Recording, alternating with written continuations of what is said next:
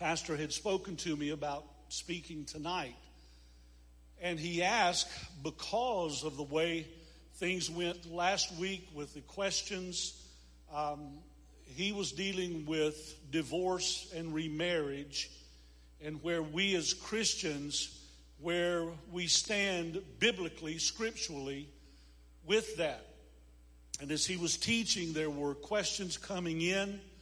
Uh, I think he may have been able to get to two or three of them, and then near the end, a couple of others came in. So he asked if I would just continue along that line. Now, now, guys, listen. If you're sitting here and you're saying, "Well, that really doesn't affect me," um, either because been married, been married a long time, um, I'm a widow, widower, don't plan on getting married again for whatever reason. No, it, it does affect you too, because I will promise you that you will have someone somewhere in your life that will have a question similar to what we will be dealing with last week and tonight on marriage, divorce, remarriage. And you know what, guys? We can't just give a flippant answer. We have to give a biblical answer. Um, that is our foundation. That is our rock. That is our source. Um, so we're going to look at it again tonight. I'm going to ask you to go with me to the book of Malachi. I want to touch on just a few things that Pastor did speak on last Wednesday night. And again, he and I have already had this conversation. So I'm not trying to uh, one better pastor as he and I were talking, he was asking me to do some of these things. Okay, so in Malachi chapter 2 and verse 16, you know, I love, I love so much what Pastor said at the beginning, and you hear us in LifeTrac, uh, you hear it regularly. Calvary is absolutely founded on the Word of God. Um, it doesn't matter what Pastor Tony or Pastor Emilio says. What matters is what does God's word say. And Pastor Tony and Pastor Emilio, we better say what God's word says. And if we don't, you don't listen to us. But when it is God's word, that's where we make our lives and our answers line up is with God's word. And We've often heard this, and Pastor did teach on this last Wednesday night, but in Malachi chapter 2 and verse 16, it says, The man who hates and divorces his wife, says the Lord God of Israel, does violence to the one he should protect, says the Lord. So be on your guard and do not be unfaithful. Um, we know We know that God hates divorce. But there needs to be a little bit of clarity to that of why, what are the reasons behind God hating divorce. God does hate it, but not usually for the reasons that we have heard growing up in church. But the root reason is much more intimate. It's much more affectionate between God and his creation of why he hates divorce. God knows that divorce deeply wounds and actually attempts to destroy his children, his beloved, and divorce does everything that it can to steal, kill, and destroy God's creation. Divorce will absolutely assassinate you in my blessed responsibilities here at Calvary, I, get to do a lot of counseling, and I've counseled a lot of people who have gone through divorce. And I've heard these statements more than once. They've stated that, you know, I, have I've gone through this, I've gone through that, I've lost financially, I've lost this, that, and the other, but I've never gone through a hurt I've never experienced a pain like I am experiencing now because of divorce. Satan literally uses that to do everything that he can to assassinate God's children. And that's why God hates divorce. He hates divorce because of what it does to you, his beloved. He's like a father, only he is perfect. He doesn't want his children hurting. He doesn't want his children being ripped apart. So it's always important that you remember, and especially if you have experienced this in your life, that yes, God hates divorce.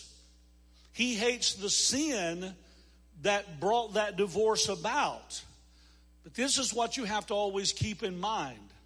But God does not hate the divorcee. God loves that person who is divorced. There should have been an amen right there, okay? That's never that never wavers. That was not his perfect will. I'm sure that there was some sadness that this has happened and, and his children are going through that. But nowhere do you find in the scripture, and nowhere will you find in the sovereignty and the holiness and the goodness and the loveliness of God that he hates the person who is now divorced. For he does not. He loves you just as much as ever before. So we're going to continue to, to look at some questions, but I wanted to get that out of the way. I, I really think sometimes when people have experienced the heartbreak and heartache and destruction of divorce, that they feel like that now God is out to get them. That now God doesn't see them the way that He used to see them. Let me tell you something. If you're a born again Christian, He does still see you the same way because He still looks at you through the blood of Jesus Christ. Hallelujah. And it's by the blood of Jesus Christ that makes you righteous. So, another question is what reasons does the Bible give for a divorce? Well, Let's go to the book of Matthew, chapter 5. Matthew 5. And I, I, know I'm touching on some ground that we looked at with Pastor last week, but you'll see where I'm going with all of this. Matthew chapter 5 and verse beginning at verse 31. It has been said anyone who divorces his wife must give her a certificate of divorce. But I tell you that anyone who divorces his wife except for sexual immorality makes her the victim of adultery, and anyone who marries a divorced woman commits adultery. I think everyone is uh, smart enough here tonight, and everyone knows that physical adultery that is being spoken of here is when a man or a woman has chosen to physically touch another person who is not their husband or their wife in a sexual way. That's what it's talking about. And I, I think, I don't think that we need to go into that. I, I think we're very well versed in our society of what physical adultery is all about. But I want to share with you two other areas of adultery that I, I, don't think we do think about sometimes, but is just as real. And if we're not careful with them, it can lead to the physical adultery. And so, the first one, if you would turn over with me to the book of Proverbs, Proverbs chapter 22 will go first. I want to talk to you about emotional adultery. I think a lot of times we don't think about this because we don't want to, because thoughts are something that are private and thoughts are something that we can hide from everyone else. But thoughts are something that we have to be very careful with. And again, can someone please say amen to that because it is true. Now, Ladies, I've got two scriptures here that you're going to think I'm jumping on you about, but I'm not, okay? Uh, let's just read God's word and let God's word speak for itself. We're talking about emotional adultery, and in Proverbs chapter 22, I want you to look at the beginning of verse 14. The mouth of an adulterous woman is a deep pit. Oh, sweetheart, you look so good. I wasn't talking about me. Y'all don't, you don't, don't sit there so stone faced, okay? You know, when, when a man is all down on himself and things aren't going right, there can be words that are spoken to him by a woman that God can, I mean, that the enemy can put into his life that'll literally turn his world. It's worse than upside down because the enemy is using that to begin to play an emotional game with him that is going to draw him away not only from his wife, but will eventually draw him away from his God. See, one thing you need to understand yeah, Satan does want to break up a marriage. There's, there's no doubt about that. He does want to bring destruction into your life and steal, kill, and destroy and assassinate you with uh, divorce and, and those kind of things. But you need to also be very much aware that his ultimate goal is to destroy your relationship with Jesus Christ. I think that's one of the reasons it's important for us to understand what God's Word is saying. Well, go with me, over, just turn back a, a few pages to Proverbs 9. Proverbs 9. We're still looking at emotional adultery. But Proverbs 9, beginning at verse 13, it says, Folly is an unruly woman. She is simple and knows nothing. She sits at the door of her house on a seat at the highest point of the city, calling out to those who pass by, who go straight on their way. Let all who are simple come to my house. To those who have no sense, she says, man, and that's true. Hey, if you don't have any sense, you'll fall for it every time. And those who have fallen for it was because they didn't have any sense, I'm telling you.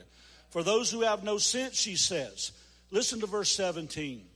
Stolen water is sweet. Food eaten in secret is delicious. But then it follows up with verse 18. But little do they, who are the they? Those who have no sense Little do they know that the dead are there, that her guests are deep in the realm of the dead. Emotional adultery happens or begins to happen, let me put it that way, begins to happen when one person shares their personal thoughts, feelings, and emotions with another person that is not their spouse. I haven't had an opportunity to say this for quite some time, but I want to say it now so everyone will understand. Is it wrong for a man to pray for a woman here at the altar? No. But if you'll notice, um, usually when, when I'm watching and trying to help do a little bit of directing, um, if if a lady goes to a, a, man to be prayed for, or if a man goes to a woman that is down here praying, I'll try to bring someone else in alongside of them. Guys, this is a very vulnerable time right down here at this altar area. Very vulnerable. You are opening yourself up you're, you're being willing to share with someone what's going on in your life, why you need prayer. And you think, but it's prayer. Yeah, but let me tell you, Satan will use everything he can to bring destruction into someone's life. And so that's why we, we always try to make sure that there's someone else there in agreement. Don't ever feel guilty. Don't ever feel bad. You've not done anything wrong. that if I bring someone else over there, don't you feel like you have to walk away? No.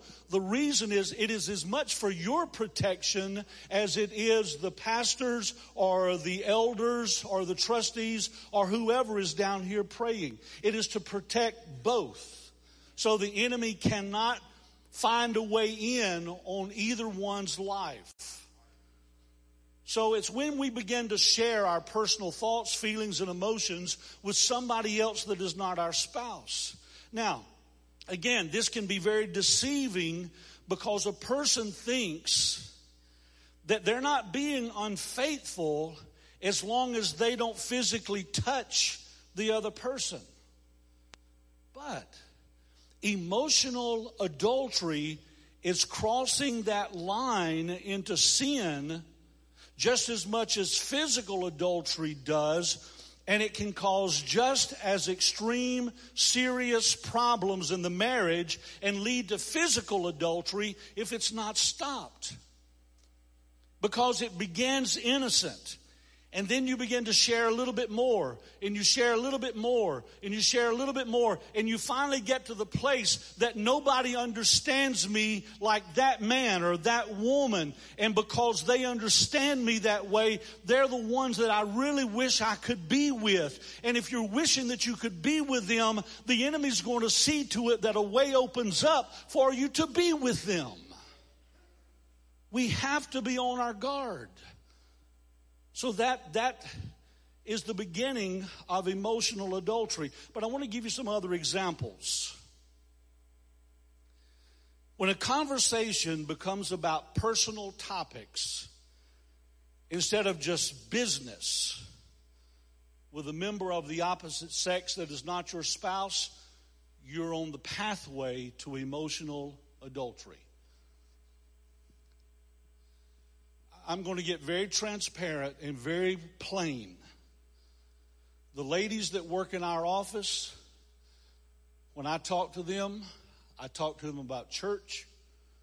I talk to them about what's going on here, about business. We don't share and interact with personal things that are going on in our lives unless maybe two of them will come to one of the pastors or myself and they want prayer and then we'll pray about it. But we pray about it and we walk away believing God's going to handle it.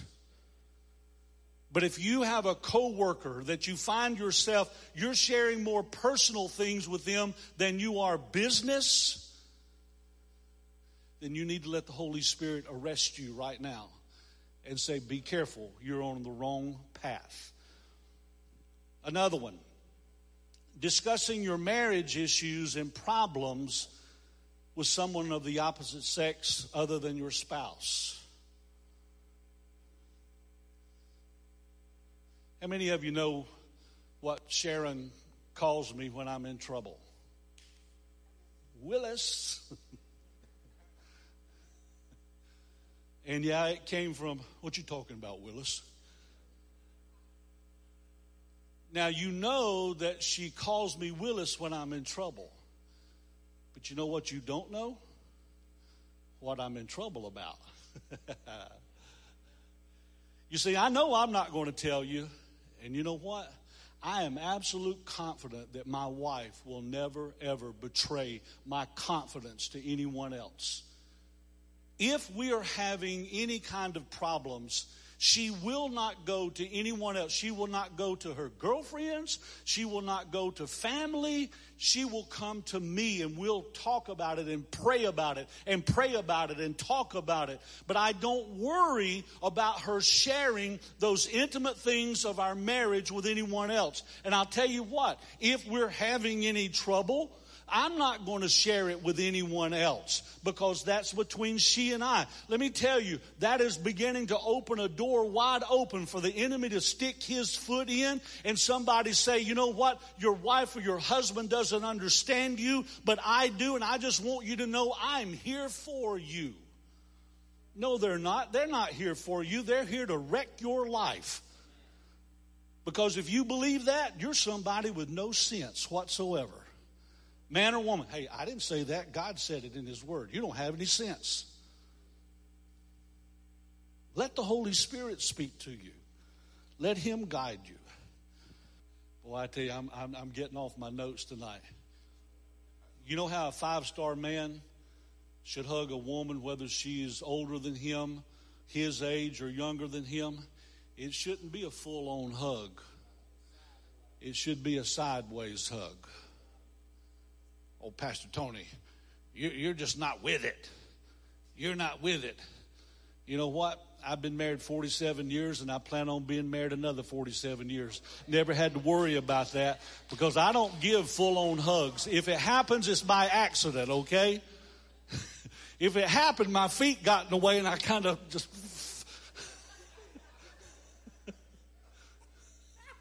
I'm going to give a sideways hug. Oh my God. You know what I just heard? Willis! you better believe it's going to be sideways. Hallelujah. But you know what? The Holy Spirit can also say, Willis.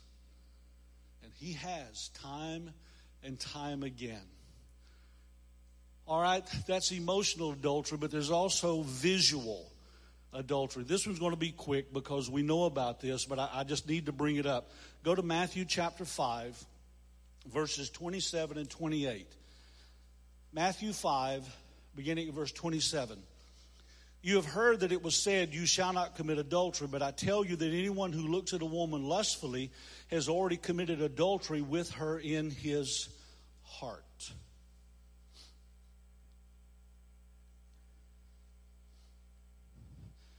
I don't mean to be crass or rude or anything like that.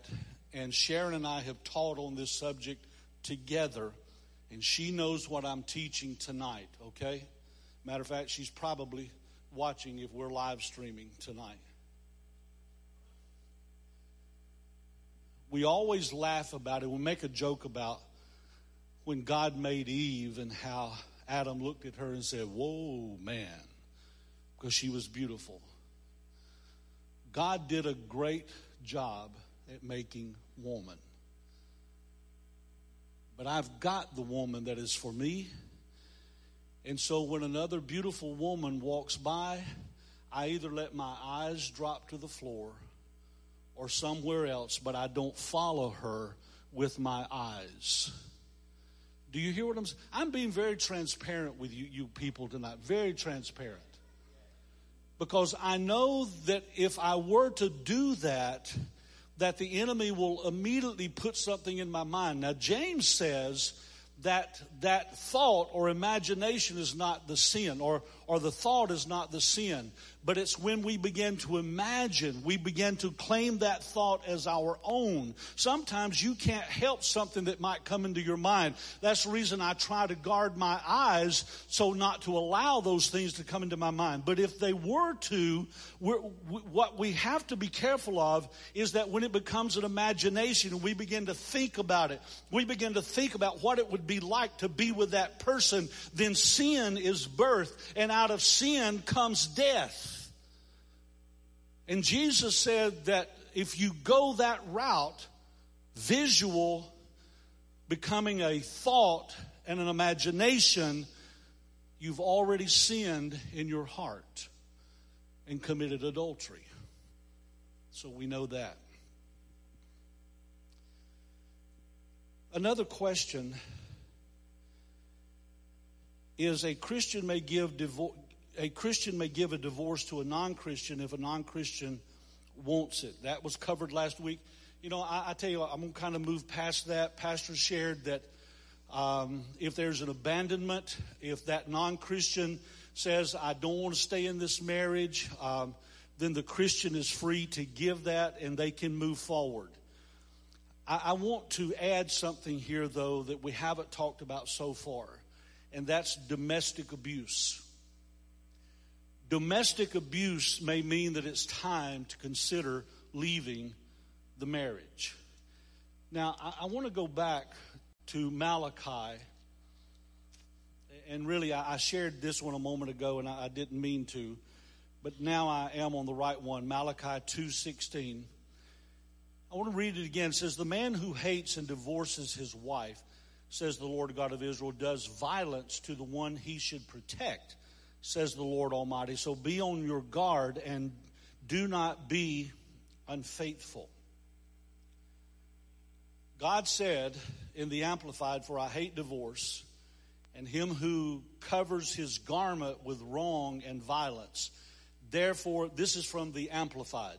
Therefore, keep watch on your spirit so that you do not deal treacherously with your wife. All right, we know God hates divorce.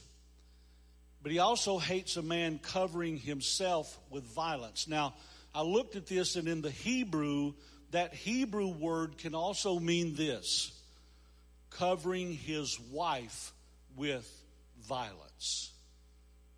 That is something that God hates when a man treats his wife that way.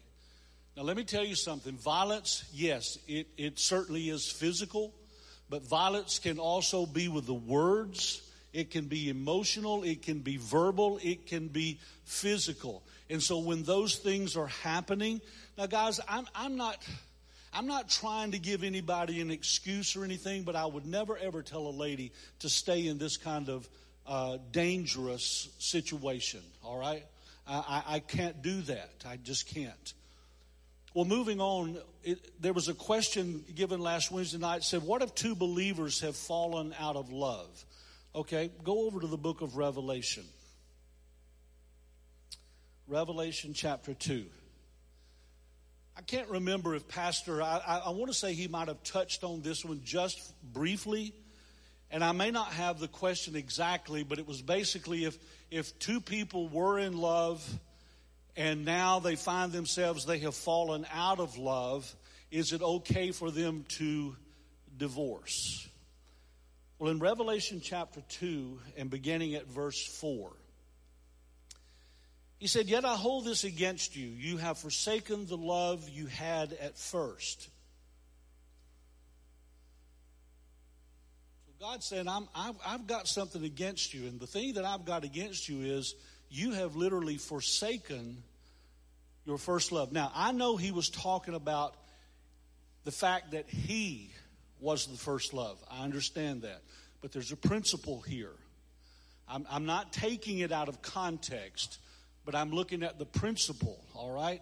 And the principle is that and again, I'm going to use myself as the example. My first love was Sharon. Um, I don't mind telling you, I was 14 years old when when Sharon and I began to quote unquote date. We we we really didn't date. We courted. Because I was 14, I didn't even have a driver's permit, and my mother had to take me to her house she drove me over there. I sat in the living room with her, and then my mommy came and picked me up again after church on Sunday night. So I courted Sharon when I was 14 years old, but she's my first love. But you know what? You may have been 40 something, or 30 something, or 20 something. But the person you're with right now, that you're in covenant with right now, they're your first love. Oh, but I've had somebody else. Oh, whoa, whoa, whoa, whoa, whoa, whoa. You don't bring somebody else into the mix. You know what? When I came to God, I don't tell God, well, uh, you're not really my first love because I used to really enjoy partying and I used to love doing this and I used to love doing that. No. When I came to God, He's my first love. I let all of that other stuff go. Well, Sharon is my first love. And I, I want to tell you guys something. I don't believe in falling in and out of love. That, that is a worldly phrase that I reject. This is me personally. I tell you what, let's, let's read on to verse 5 and then I'll, I'll finish this up. Consider how far you have fallen. See, this question was, we've fallen out of love. Consider how far you've fallen. Repent and do the things you did at first. Because if you do not repent, I will come to you and remove your lampstand from its place.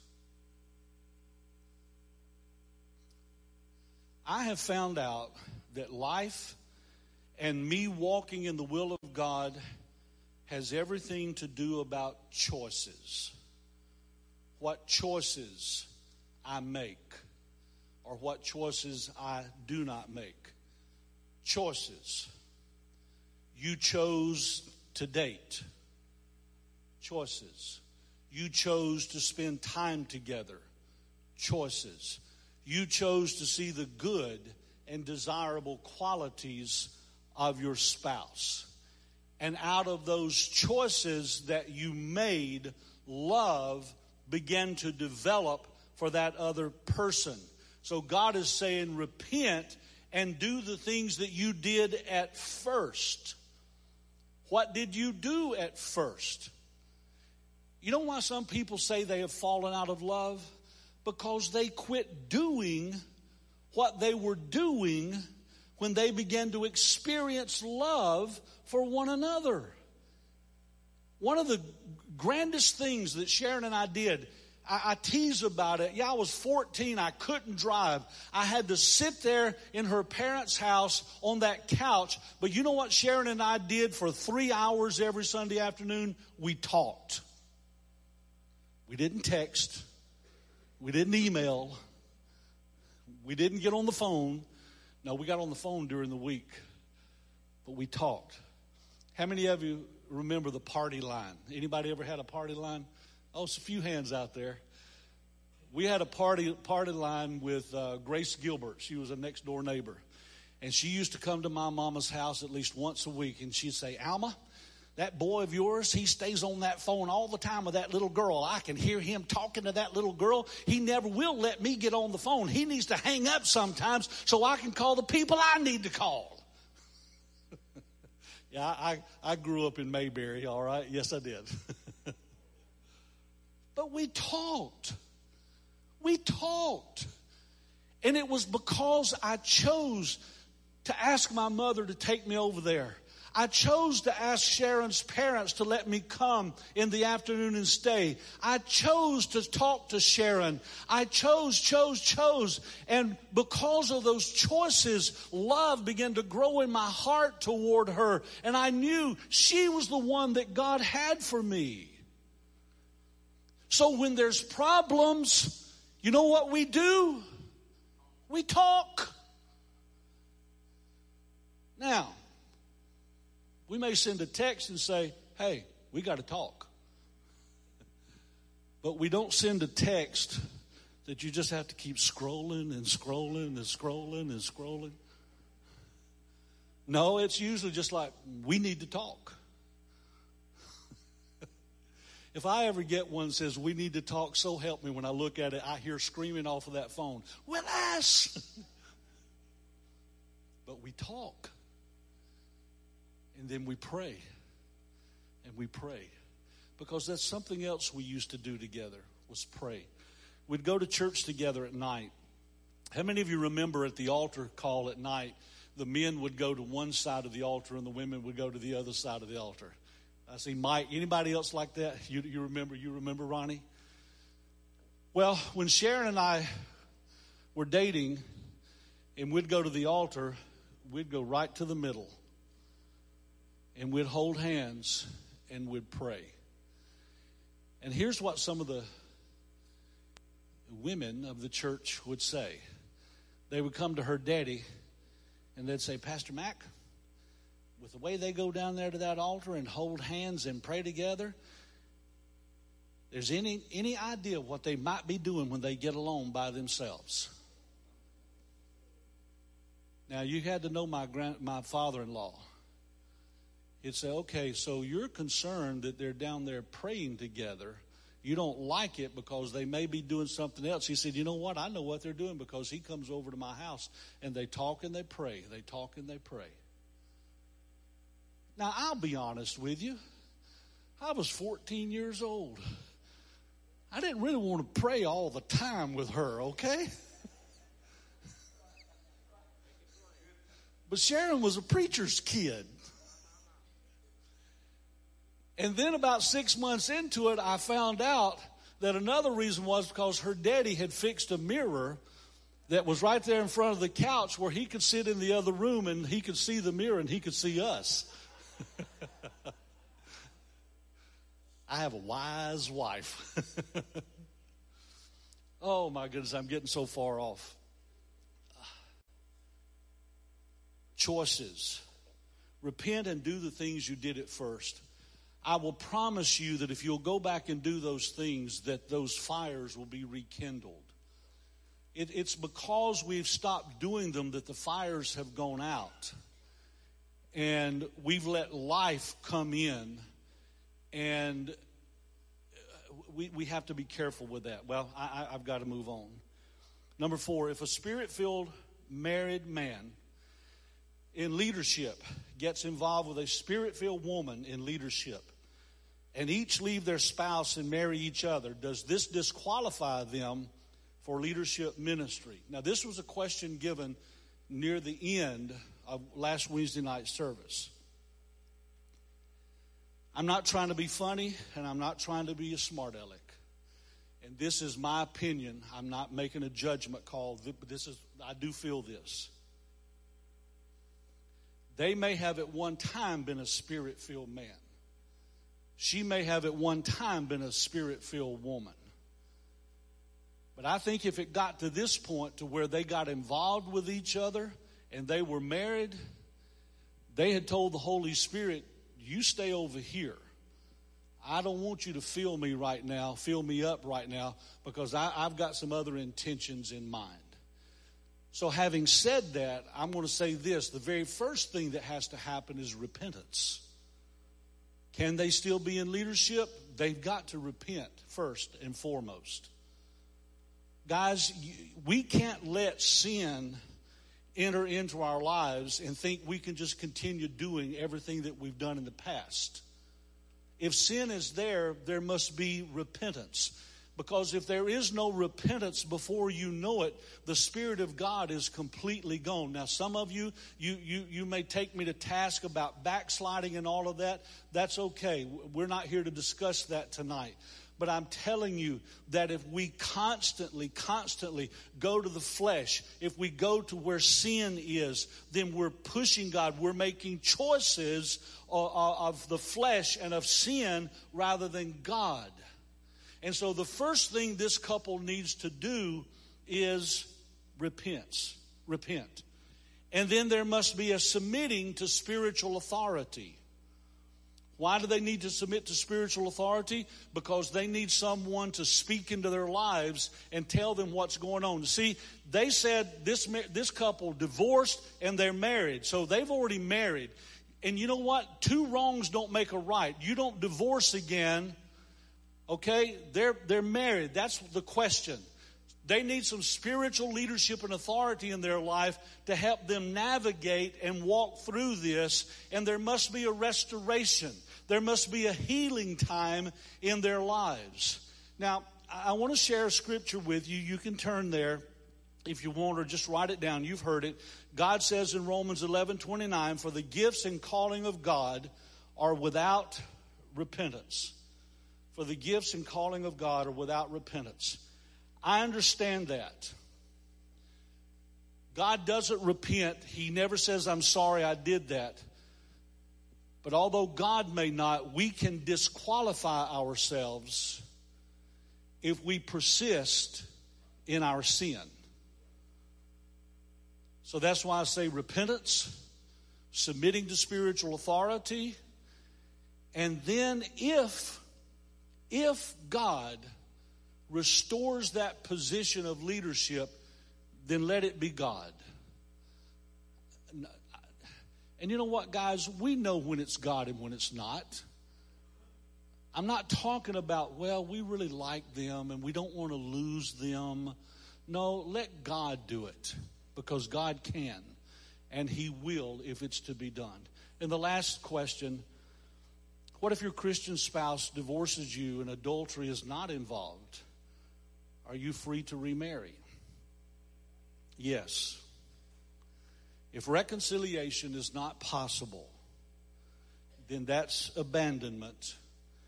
That's what 1 Corinthians was talking about. And you are free to marry. Guys, I think it's also important to remember something else about divorce. Well, God hates it. It's never the perfect will of God, but it happens. But here's the thing I read in Matthew chapter 12. Did I give you that one, guys? I think it was Matthew 12. I read in Matthew ch- chapter 12 that there's only one sin that cannot be forgiven. Yeah, there we go. Matthew 12, 31. And so I tell you, every kind of sin and slander can be forgiven, but blasphemy against the Spirit will not be forgiven. According to that, if you have experienced divorced and you've come to God with a repentant heart, you're forgiven. You're forgiven. You're forgiven. Now, guys, don't use that as an excuse. Well, I'm tired of this one. I'm going to divorce this one and I'll get forgiven for that and then I'll go marry somebody else. No, that's the wrong kind of thinking. That's no, that's stinking thinking. So don't do that. But if it's happened, you can be forgiven. And God can and will work in your life. Stand up with me, please. I know this is one of those subjects that's not really a shouting subject, but it's a subject, again, like I explained from the beginning, we need to have understanding. I guarantee you there are people you work with, there are people in your family, they want to know. And, and here's the sad thing the church over the years, oh my God, we have destroyed people who have experienced divorce. We've done as much damage to them when I say we, the church, as the divorce did almost. Not really, but almost. So, guys, we need to understand God's word. We need to understand God's love. We need to understand God's grace. We don't take advantage of it. That's not what I'm teaching tonight. That's not what Pastor teaches. We don't take advantage of it, but we do embrace it His love, His grace, and His mercy. Father, I thank you for every person here tonight, Lord. I thank you that you are moving in people's lives. And Lord, I thank you that through your word, you give us answers so that we can be a help and a blessing to those people we work with, with the, for those people that are in our families, those people who may be our neighbors. We don't just have to shrug our shoulder or say, maybe you need to talk to so and so. No, the Holy Spirit can use us to give a word in due season that'll be a refreshing to someone who needs it. For someone who has felt even worse than second class, we can give them a word of encouragement and refreshing, and the Holy Spirit can move and work in their lives and He can give them wisdom and understanding according to the Word of God. Father, may you take your Word and expand it in our hearts. Expand our understanding of your Word, O oh God. Father, I thank you that there will be those who will take this lesson and they'll go back and study it and they'll grow in your Word. And because they're growing in your Word, they're growing in you. So, Father, may you bless and prosper each and every one by your Holy Spirit, by your word tonight. We give you praise, glory, and honor. And with all of our hearts, Lord, we love you. With all of our hearts, we praise you. With all of our hearts, we give you glory. With all of our hearts, we thank you for your mercy, your grace, and your goodness and your holiness. In Jesus' name. And all of God's people said, Amen.